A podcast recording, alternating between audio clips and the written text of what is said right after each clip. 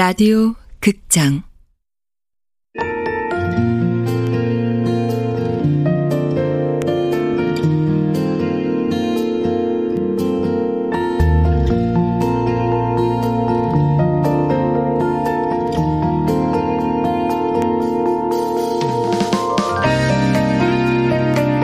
도로나 이별 사무실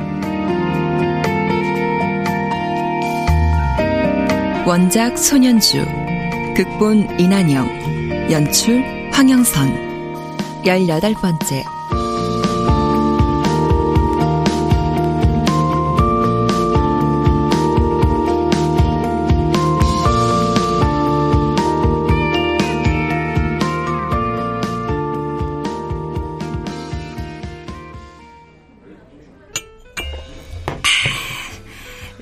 나한테 의뢰하고 싶다는 게 뭐야? 어, 그게 사실은 참 너 아직도 그 집에 살지? 응. 수행평가 때문에 애들이랑 너네 집에 갔던 거 생각난다. 아이 그때 너한테 진짜 많이 혼났는데 네가 맨날 그랬잖아. 유행 바라지와 점수는 거짓말을 안 하니까. 그렇지. 아직도 그 꿈 안 변했나? 응? 노벨 문학상 타는 거? 와, 어, 내가 별소리를 다 했구나. 아, 이별하고 싶은 게 뭐야? 애인? 아, 아니, 그, 누구 사귈 상태가 아니야, 나. 아, 그래? 어, 말하기 힘든 거면 천천히 말해도 돼.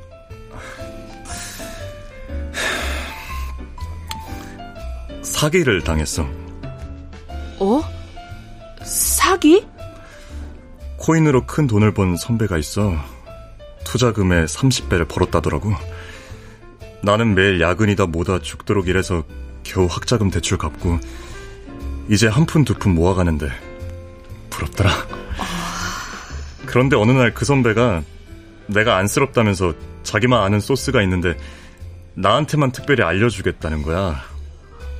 요행 따위 없다. 그게 내 신조였는데 다들 영끌에서 투자하니까 조바심이 났었나 봐. 나만 도태될까 봐. 그래서 3천만 원 적금 있던 거 깨서 투자했는데 사기더라고. 아, 아, 어, 그 선배는 어떻게 됐는데? 감옥에 갔어. 그래서 원금 회수는 하겠구나 싶었는데 이미 다 날렸더라고. 아, 야. 마음고생 심했겠네. 3천만 원이면 우리 나이엔 진짜 큰 돈인데. 벌써 2년 전 일이야. 그런데 아직도 거기에서 벗어나기가 힘드네. 사람 만나는 것도 겁나고, 소송 쫓아다니느라 회사도 휴직하고, 인생이 자꾸 뒤로 가는 것 같아.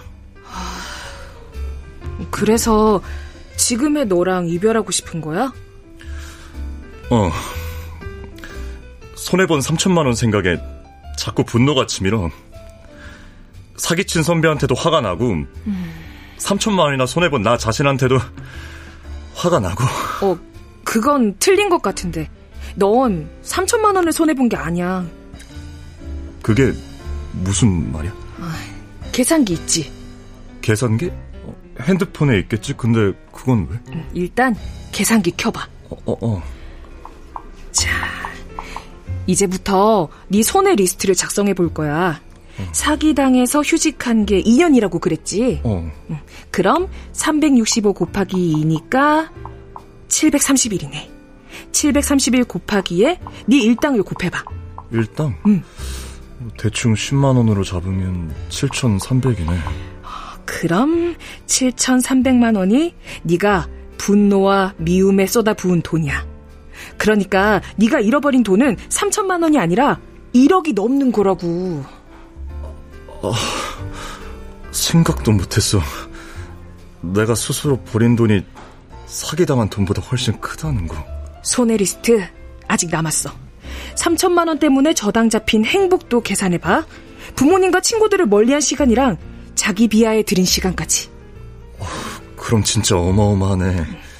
그 일 때문에 가족도 친구도 멀리하고 술만 퍼마시면서 살았으니까.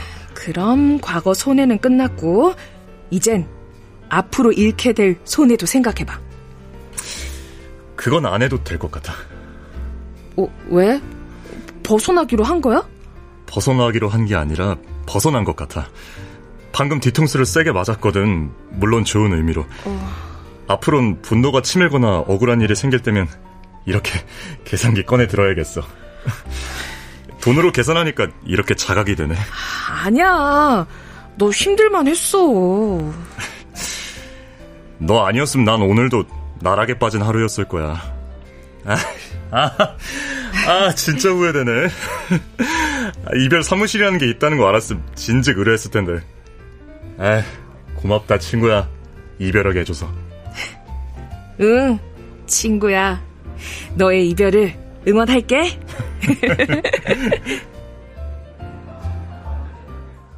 친구와 헤어지고 돌아가는 길은 조금 뿌듯했고, 부담스러웠던 내 일도 조금은 자랑스러워졌다.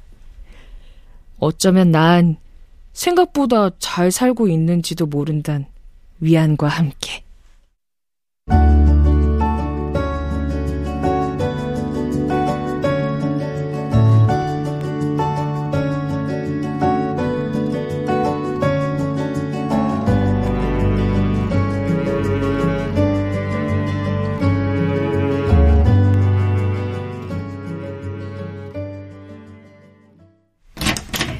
좋은 아침. 오셨어요? 뭐 좋은 일 있었어? 오늘 유난히 활기차네. 음. 음. 일할 동기가 생겼거든. 오, 좋네. 가을 씨가 기분 좋으니까 나까지 기분 좋아진다. 오, 음. 뭐야?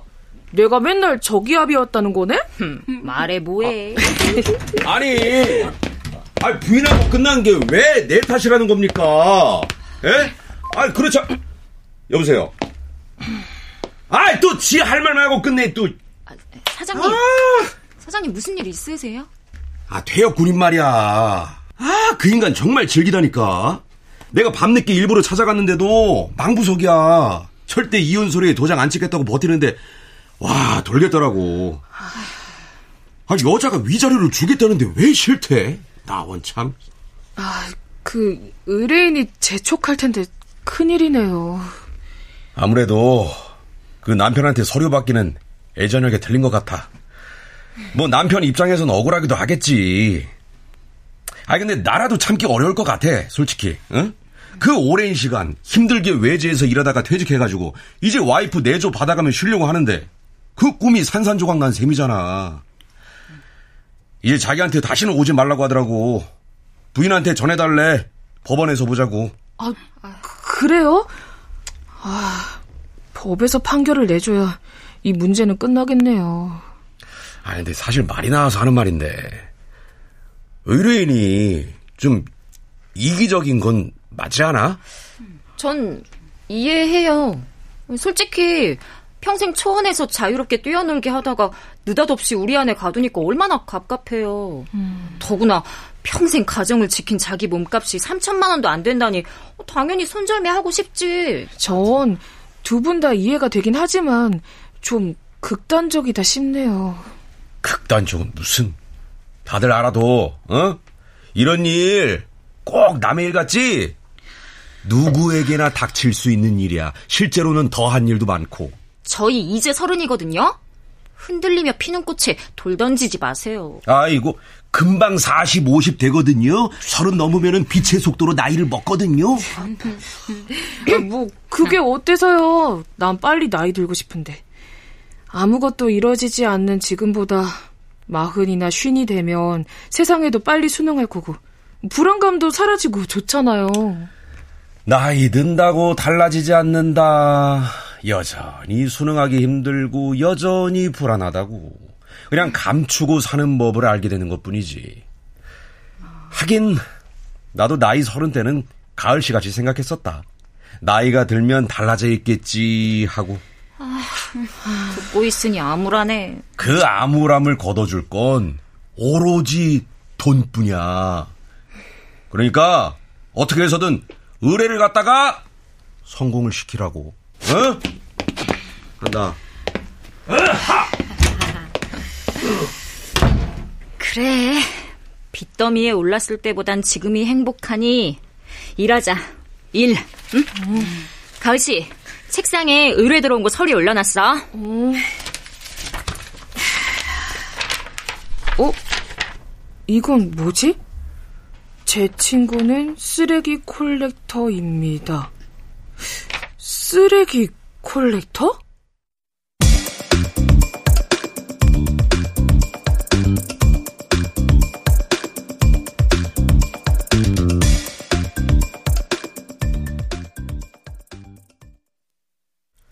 걔가 그래요?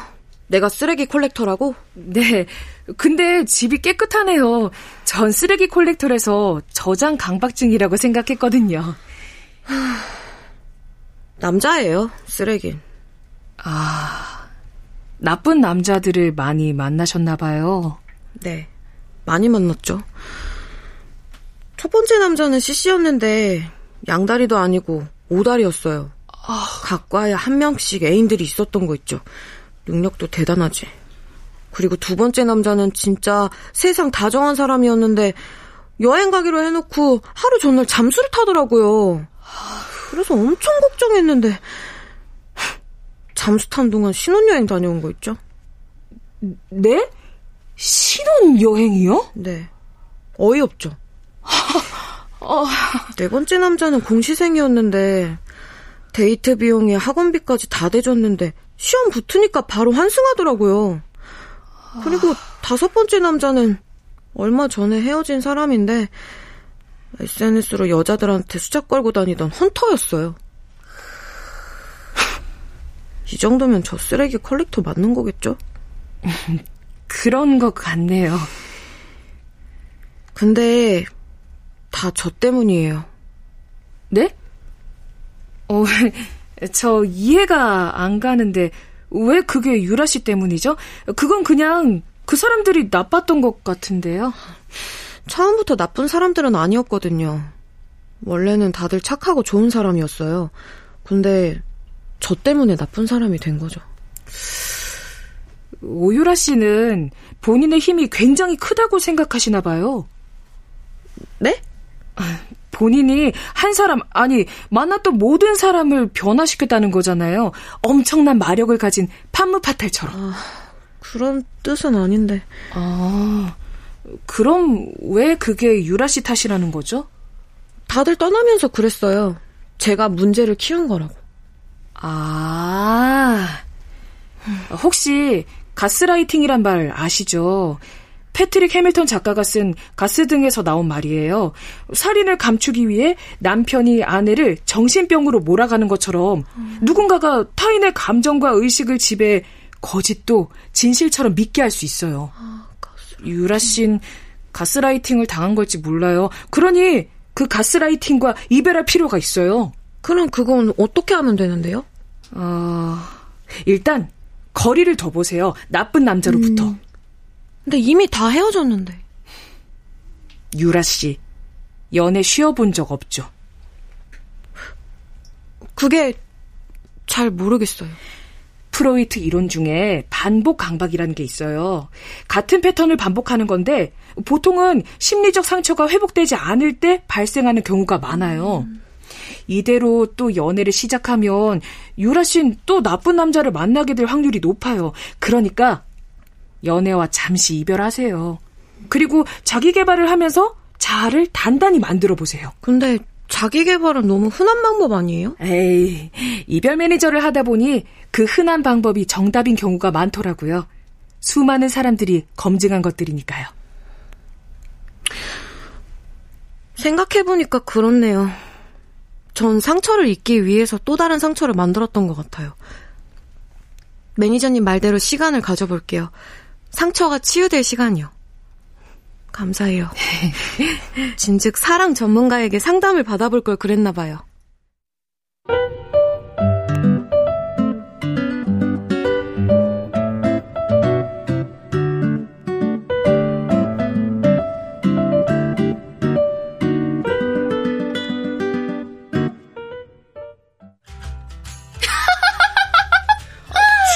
사랑 전문가?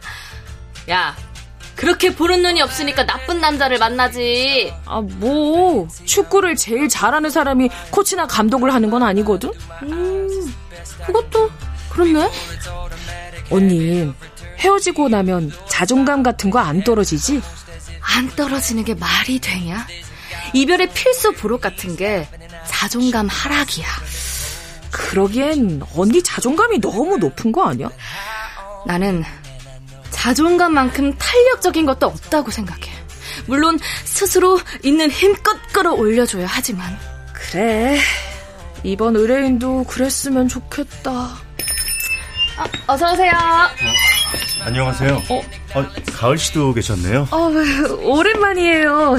잘 지내시죠? 네, 덕분에요. 활자 중독은 좀 나아지셨어요? 글 쓰는데 집중해서인지 조금은 덜해요. 진짜요? 네. 기대할게요. 다 쓰시면 저도 읽을 기회 주실 거죠? 그래 주시면 감사하죠. 네. 어, 일찍 왔네? 뭐 마실래? 나 아메리카노밖에 안 마시는 거 몰라? 저, 아메리카노 두 잔이요. 네. 가을 씨, 나중에 봐요. 네.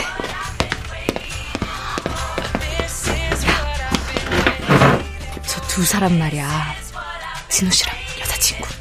왜? 두, 두 사람이 왜? 봐봐. 진우 씨는 책부터 펴들고 여자친구는 핸드폰만 보고. 요즘 몇 번 왔는데 둘이 대화하는 걸 못 봤다니까. 요즘 다 그렇잖아. 카페 가보면 다들 각자 핸드폰만 하고 대화도 핸드폰 문자로 하고. 음, 이해가 안 돼. 그렇게 핸드폰만 볼 거면 뭐하러 만나? 그냥 집에서 편하게 핸드폰으로 얘기하지. 연인들은 눈을 보고 대화해야 사랑이 더 깊어지는 법인데. 아휴, 나랑 내 남친처럼. 으이. 어? 엄마네? 어, 엄마. 왜? 야? 어, 어디가 아픈데?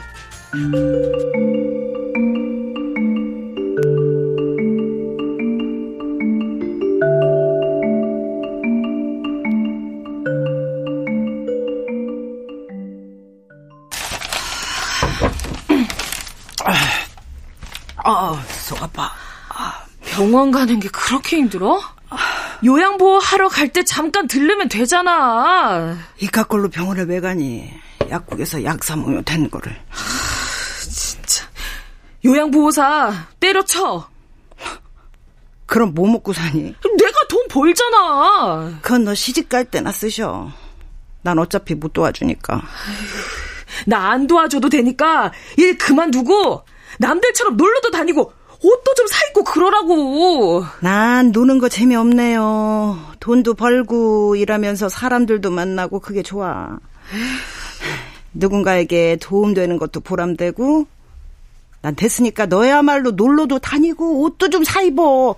머리도 좀 하고. 아유 젊은 애가 꼴이 그게 뭐니. 에휴 저러니까 연애를 못하지. 또, 또 기승전 연애. 나 연애 같은 거 안 한다고. 엄마처럼 남자 하나 잘못 만나서 젊은 시절 고생만 하다가 늙어서 골골골골 하기 싫래요. 그래도 사랑 한 번 못 해본 너보다는 잘 살았거든요. 아, 진짜 그놈의 사랑. 지겹다, 지겨! 이별에 갇힌 사람들을 보면서 궁금해졌다. 이별하는 이들을 눈물 짓게 하고, 이별하는 이들을 두렵게 했던 사랑의 정체가 무엇인지.